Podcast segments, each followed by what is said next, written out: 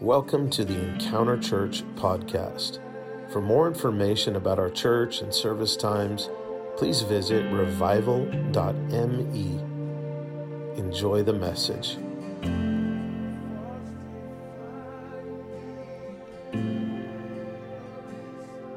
First Corinthians chapter 3, starting verse 5. Who then is Paul? Who then is Apollos? But ministers through whom you believed, as the Lord gave to each one. I planted, Apollos watered, but God gave the increase. So then, neither he who plants is anything, nor he who waters, but God who gives the increase. Now, he who plants and he who waters are one, and each one will receive his own reward according to his own labor. For we are God's fellow workers or co workers. You are God's field, you are God's building. According to the grace of God which is given to me as a wise builder, I have laid the foundation, and another builds on it. But let each one take heed how he builds on it, for no other foundation can anyone lay than that which is laid, which is Jesus Christ. Isn't that good? Let's pray. Father, thank you for your wonderful people. Um, thank you for your presence. We don't take lightly that you are with us and that you'll never leave us nor forsake us. We don't take lightly that we can experience your presence together as we worship on this beautiful Sunday. And we open our hearts. Would you lift your hands with me and just thank him for his presence? And just say this out loud say, Open my heart to you to hear what you're saying to me. In Jesus' name, amen. Now just seal it with praise, would you? Thank him for a minute. I want to I want to discuss uh, what I feel like the Lord is saying to us as a people. I believe this word could be um, to the body of Christ in general. There is something though about just becoming the church. There's something about understanding in a lot of different ways. Like it's one thing to understand the church is not the building. We know that. And it's also important that we know that we are not the church by ourselves. We are the church together. Now, we can be the church in the sense that we could gather in a coffee shop, Awakening Cafe, come on, somebody, and we could pray together. We could gather in the name of Jesus. How many know that if two or more gathered, his presence is manifested? Jesus said that Matthew 18. So we're the church when we, when we come together. But there is a, an authority upon, how many know that churches need leaders? How many know that Jesus' gifts to the body of Christ, the church, is leadership? Apostle, prophet, evangelist, pastor, teacher. So I believe that we as the church can come together and we are the church, but there is an authority, an ecclesia, like an ecclesiastical authority that comes when we gather and there is Jesus' gifts that are appointed and anointed by him to equip the saints for the work of the ministry. What I'm saying is, there is a point where, let's say that, you know, believers are just hungry to gather and worship. Let's say we're in another country where there's not a lot of churches and, and, and, and there's a group of people that get born again. When does a church become the church? When does the people of God become a, an ecclesia where God, there is an authority of heaven? I'll tell you when. When people are gathering, and then there's a combination of leadership and parishioners that come together in harmony.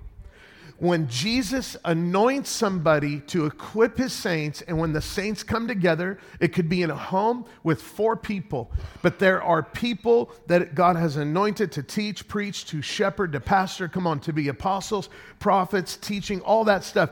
So there is something, here's why I'm saying this, is because the church is not just me meeting with sister or brother so and so at Starbucks reading the Bible. There is an authority, a grace, a sacredness of us being the people of God. So I would say this that maybe you attend different churches, maybe this is your home. I would say, bloom where you're planted and, and awaken to the destiny and the realization that it's important that you are a part of an ecclesia, a church. Like, hang your membership, put your heart into it, serve, give, love, plug in, build relationships, because right now the body of Christ needs this. Now, I, have seen this happen time and time again where it's like, well, yeah, I, I, go to church, but that's not really my church. My church is this, this. Well, I get it. Like, I understand that. Like, we have relationships that we have that are closer than others, but there is a grace and authority upon a, a, an assembly of the saints. And right now, the body of Christ is kind of divided. Like, we, and we need to be family. We need to be the church now more than any time in his, history. And I'm looking at this text here and I see Paul's addressing the division in the body of Christ. There's been a lot of division in the body of Christ over the silliest things. And Paul's saying, Church, first of all, he says this y'all need to grow up. Can I paraphrase? He's like, You're, man, I got to give you milk again. You're acting like babies. You're doing, your, your desires aren't healthy. Like you're walking in the flesh. You need to grow up. And he says, And there's division among you. People are saying, Oh, I'm of Paul. I'm of Apollos. How many know that we need to get our eyes off people and get our eyes onto Jesus? And the church right now has been divided over the craziest stuff, whether it's a political party or if it's if you're unvaccinated or vaccinated or if you're pro-mask or anti-mask or whatever. And I say enough of that and realize that when we keep our eyes on Jesus, we can be a healthy church that the world looks at and says, that's what love looks like. I don't know about you, but you know, like family is important, relationships are important. And I know th- there's no perfect family. As a matter of fact, I think every family's got a little Jerry Springer in there. Come on, somebody. How much more church sometimes has a little Jerry Springer in there, right?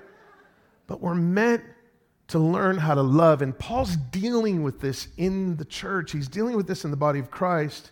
And he's saying, guys, don't forget that I just sowed a seed and someone else watered it, but it's God that gives the increase. Then he says, the one who sows, the one who plants, and the one who waters are one. He's saying, like, we're no different. We're both just preaching Jesus, and you became believers, and it's God who gives the increase. There's something that he says in here that I want to focus on, and we're going to unpack this just a little bit. And I want to tell you a story. He says we're God's fellow workers. You know that word fellow workers is, I mean, it means, uh, actually, it's where we would get the word synergy. How many have ever heard the word synergy? So I, I feel like we're, we're missing out sometimes because we're trying to impact based upon our own effect. We are trying to do something based on what we, we can do alone. This is what the word synergy means. And Paul's saying we are God's synergeo, we are God's co workers. In other words, he says, Apollos and I work together, we work together with you, but we also work together with God. There is, do you know that God actually chooses to partner with us to do his work in the earth? Like he wants us involved. He chooses sovereignly to involve us to do his will and work on the earth. Now, here's what the word synergy means the interaction or co- cooperation of two or more organizations, substances, or other agents to produce a combined effect or impact greater than the sum of their separate impact. See, we all have an impact, but if we work together, we can have a greater impact. And right now, we live in a time where the church needs to be the church more than any time in history. And how do we do that? Well, Paul says two things here. He says, You are God's field. The word in the Greek could also mean you are God's vineyard. It reminds me of John chapter 15, where Jesus says, Abide in me and let my words abide in you. He also says this, and there's this concept of abiding in Christ. What does that mean? Well, it can mean a lot of things. It's intimacy, it's knowing Him. But I think more than anything, it's summed up in John 15 9, where He says, the same way that the Father loves me, I have loved you. And then he says, Abide in my love. In other words, how do you abide in Christ? You abide in his love. How do you abide in his love?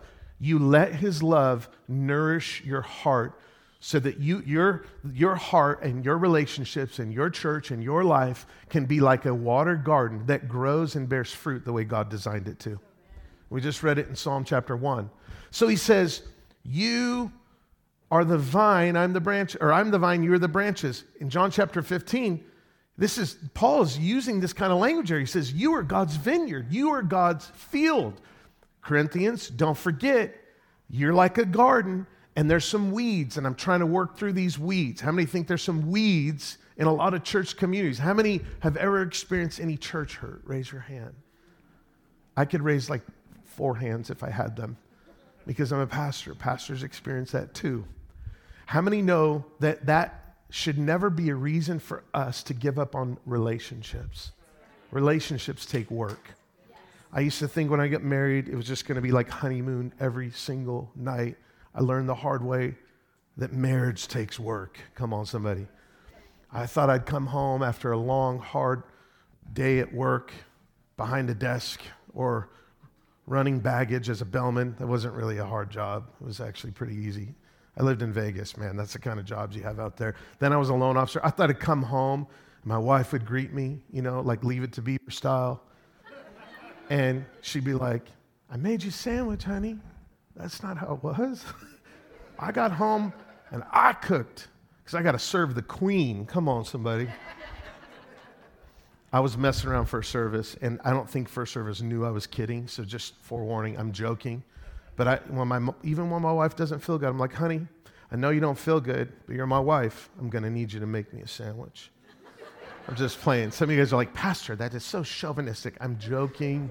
How many know marriage, you start off in a relationship and it's like honeymoon, come on, somebody, we've never fought. Oh my God. Well, stay married, you will. Same thing in church. Like, church is wonderful. Man, the worship's so good, and the pastor loves us, and praise God. Listen, if you're not offended yet, hold on. You're going to get offended. Just don't let it cling to your heart. Just don't stay there. Just choose to love, choose to forgive, choose to believe again. You know, we talk about like, oh, we should love, and they'll know you're my disciples by the love you have for one another. Love is other centered, self giving, and sacrificial.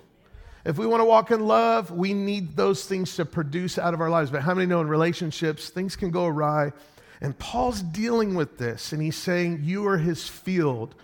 May God cultivate us as a church community that is sacred to bear fruit. How many know the scripture says in uh, Hosea 10 12, it says, Break up your fallow ground, for it's time to seek the Lord until he comes and rains righteousness upon you.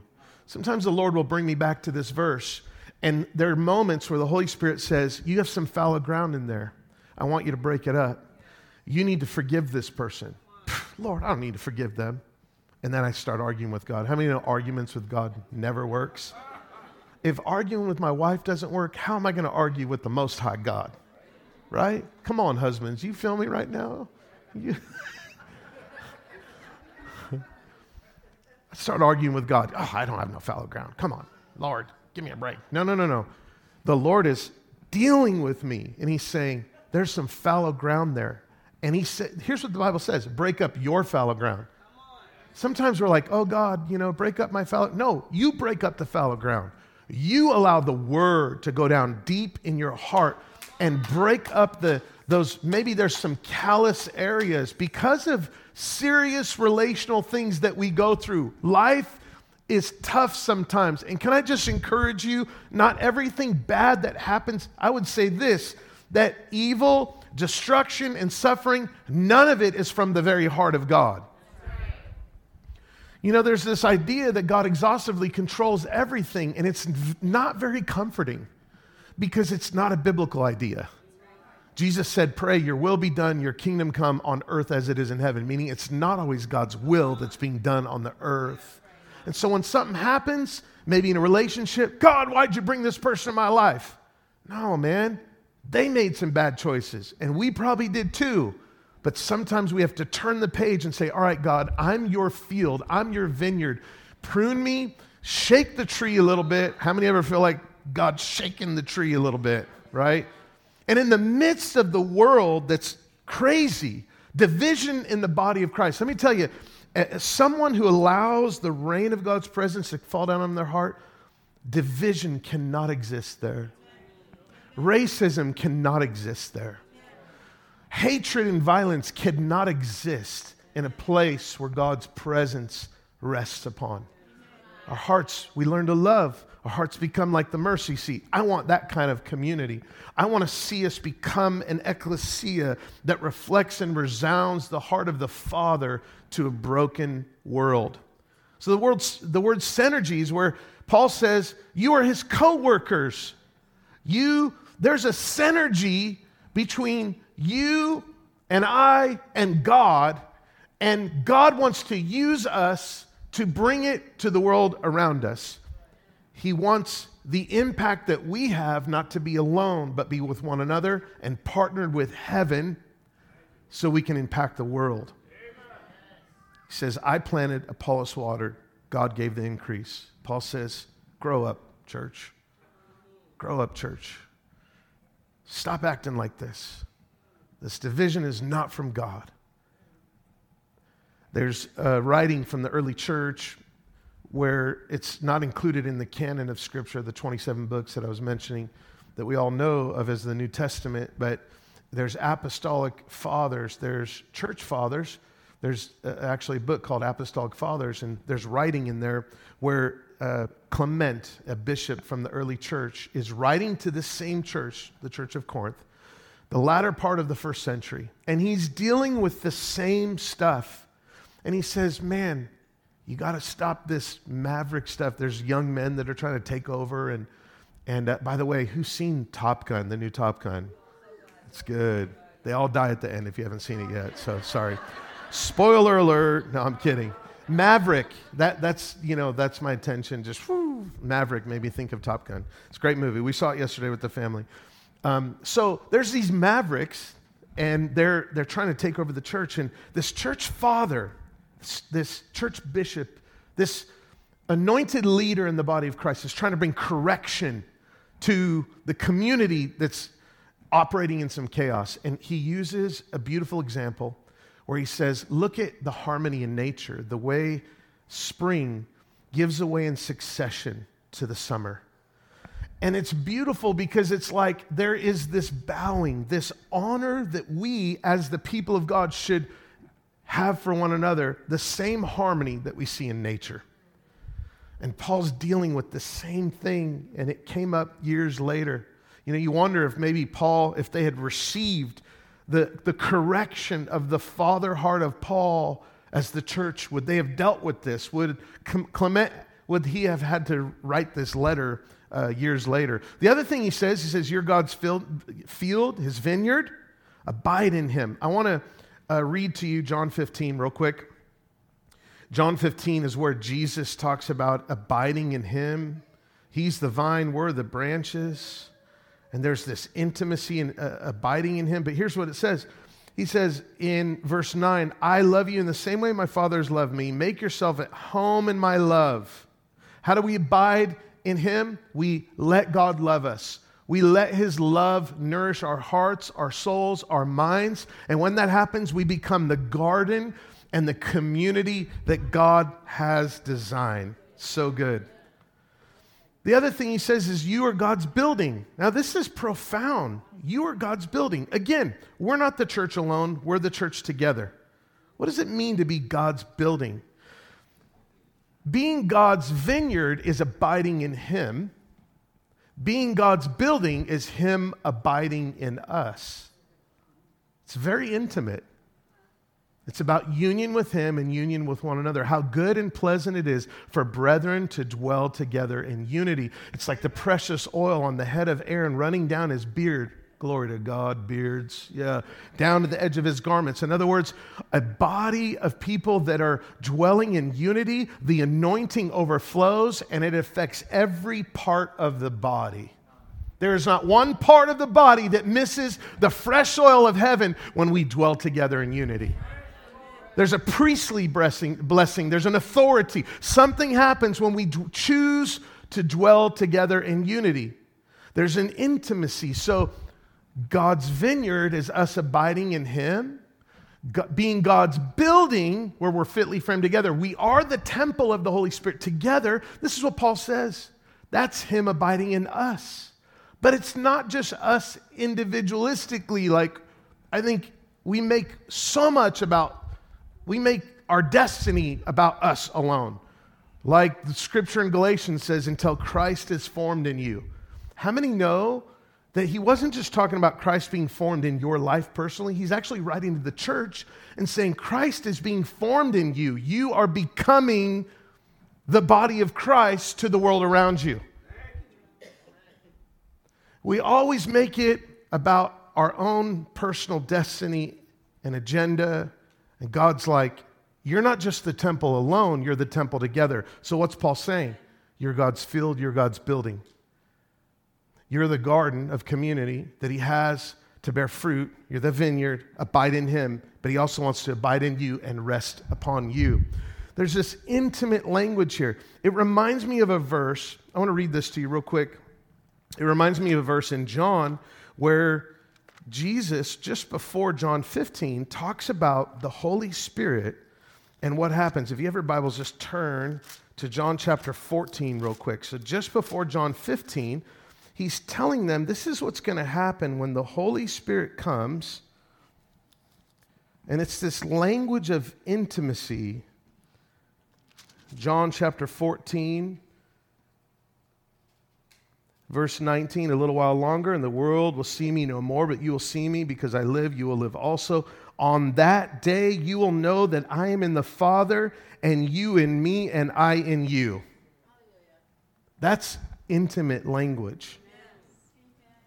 He who has my commandments and keeps them is he who loves me, and he who loves me will be loved by my Father, and I will love him and reveal myself to him. Right before this, he says, I will not leave you orphans, I will come to you. The spirit of the word, the spirit of the the Spirit of truth is coming that the world can't receive. He said, I will not leave you orphans. He says, In that day you will know that I'm in the Father and that I'm in you and you in me.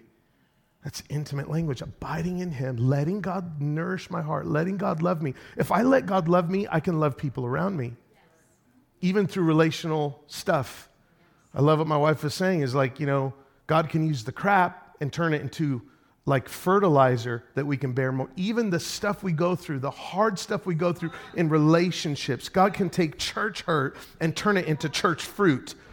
Like he can take all the stuff that we go through if we choose to love. If we break up fallow ground, we don't allow our hearts to be made callow, like or fallow. We we break up the fallow ground and we choose love.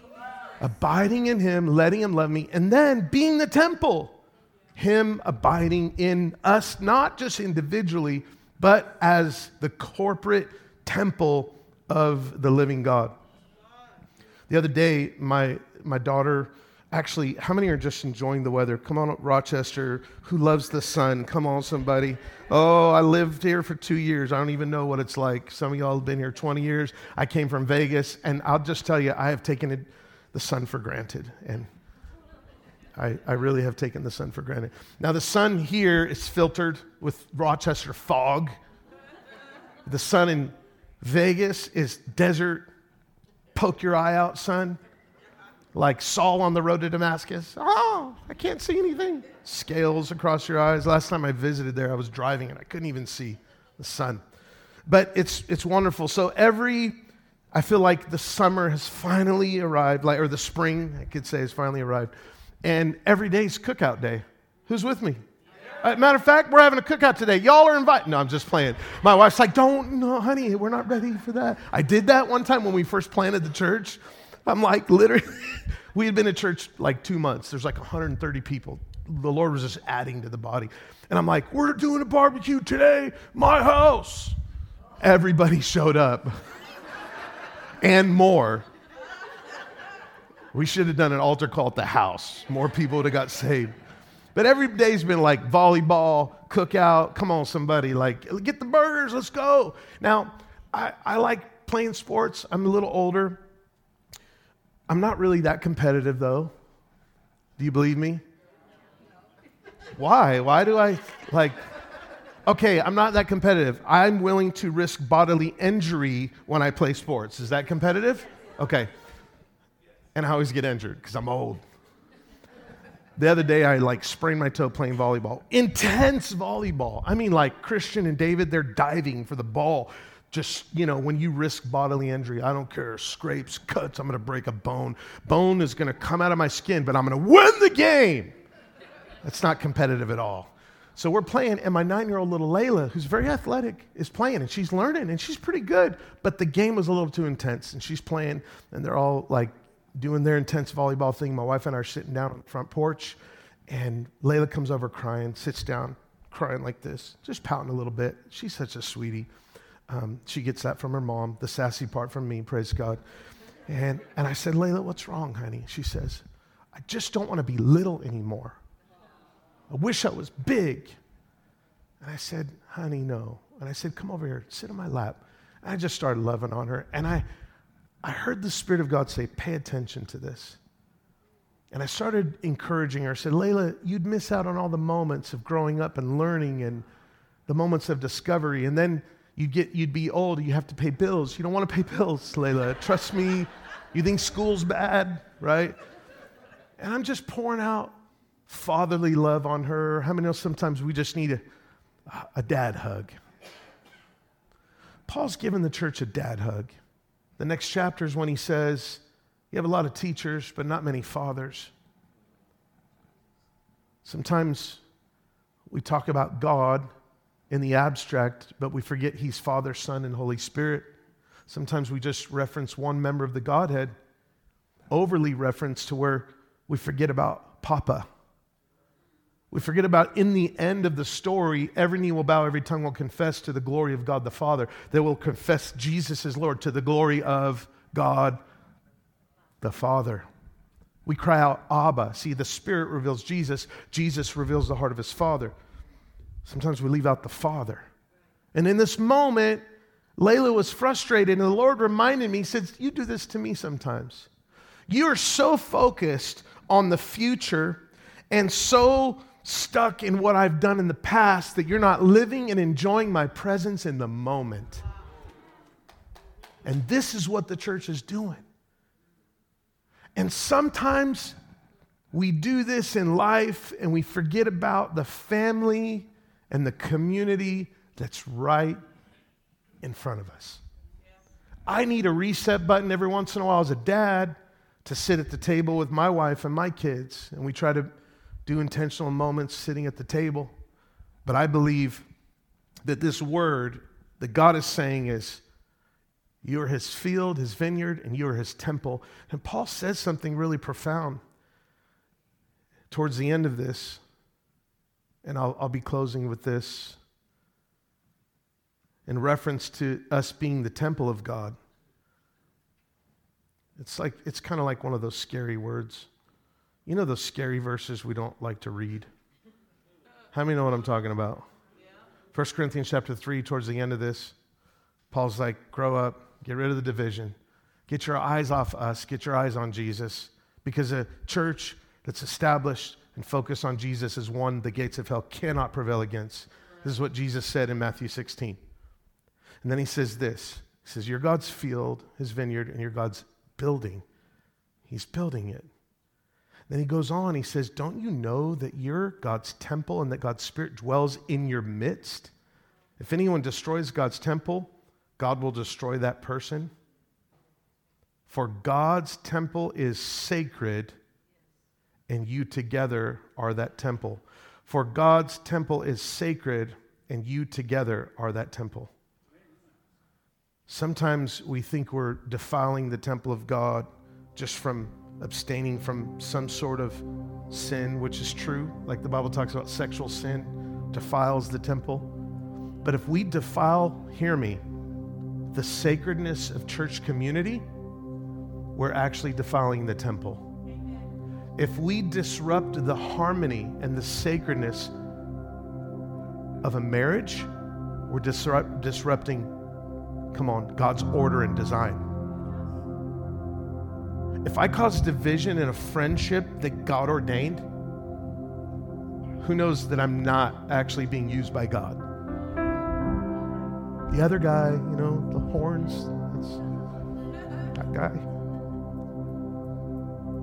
Sometimes sermons are even designed to empower the thought that God took that person out of your life Maybe they chose to, and maybe there should be a healthy boundary with some toxic individuals that we've had interactions and hurts and pains and situations with. But how many know that God doesn't divide, God unites and restores. He is a reconciler, He is a restorer of the broken. Come on, He's, he's the one who, who became the God man to restore all of humanity back to Himself. And God is about reconciliation. And He's about healing church hurt. And He's about healing church hurt not just for the sheep, but the pastors too for the leaders, for everybody, because community is sacred. We are the temple of God, we are the vineyard of God. It's time to bear fruit, it's time to let God water us with his love and presence and let him love us. It's time to break up that fallow ground. It's time to realize that if we defy or we disrupt the harmony and the sacredness of being the temple of God, we're actually disrupting that community. We're disrupting the, the temple. I don't know about you, but God have mercy on any time that I've ever done that. Thinking that heaven was empowering me to bash the bride, thinking that heaven was empowering me. God forbid somebody talk smack about my wife. How do you think Jesus' heart feels when we start bashing ministries and churches? Doesn't matter if they're, they're not right. There's a lot of, we're not perfect either. But God, give us your heart because we're the vineyard of heaven. We are the body of Christ. Let's be the church together. Let's allow the synergy of God to unite us together so we can impact the world around us. And not be so distracted with what God's going to do. What God's going to do is wonderful and brilliant. Listen, we're about ready to finish the building over here, and the church is going to grow even bigger, and that's exciting. But I don't want to be so excited about that that I forget about what God's doing right now. And I don't want to be so stuck in, well, what God did in the past. And no, listen, I love what God did in the past. He's building on that. But what He's doing now, He's doing something new. We have to learn to slow down, let tomorrow worry about itself. Just become careless in the care of God. Don't worry about tomorrow. Look at the birds. They don't reap or sow, and your Father feeds them. You're so much more valuable than they are. God, teach me to live in the moment because my little Layla in that moment, when she, I want to be big, I don't want to be little anymore. God's like, son, you do the same thing. You're trying to live out your destiny that I have for you in 10 years, and you're forgetting about what's happening right now. I said, Layla, you would miss out on so much stuff if you just got big overnight. If I took myself from when I was a baby Christian to right now, I would have missed out on a lot of encounters with the love and the heart of God a lot of hurts, a lot of pains, but a lot of healing and a lot of restoration. A lot of broken times, a lot of sacrifice, but a lot of beautiful, beautiful things that God manifested right in the midst. And what Layla, maybe, she didn't realize that in that very moment she was crying, wanting to play an intense game, she was sitting in her father's lap. So may we be aware that if we're not living in the present, trying to look so far down the road, blinded by the beauty in front of us, or we're looking back, we're stuck in the past, good and bad. But if we just, hear me, slow down to the very present moment right now, you're seated on the Father's lap. And we need the Father's love to be the church, to be the bride, to be the body, to heal the world. Where the world would look and say, That's love. Paul ended his very last words to the church of Corinth in the second letter. He says, May the grace of our Lord Jesus Christ, the love of the Father, the love of God, and the communion of the Holy Spirit be with you all. He ended with a Trinitarian benediction that God's love would just surround the church. How many can say amen to that?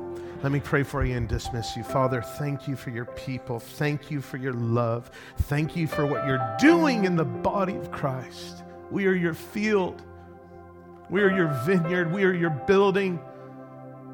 Forgive us when we disrupt the sacredness of community in our relationships and love for one another because it's this love that we have for you and one another and the love you have for us that overflows to the world around. And we want to be the light, we want to be the salt, we want to be the healing balm to the broken world.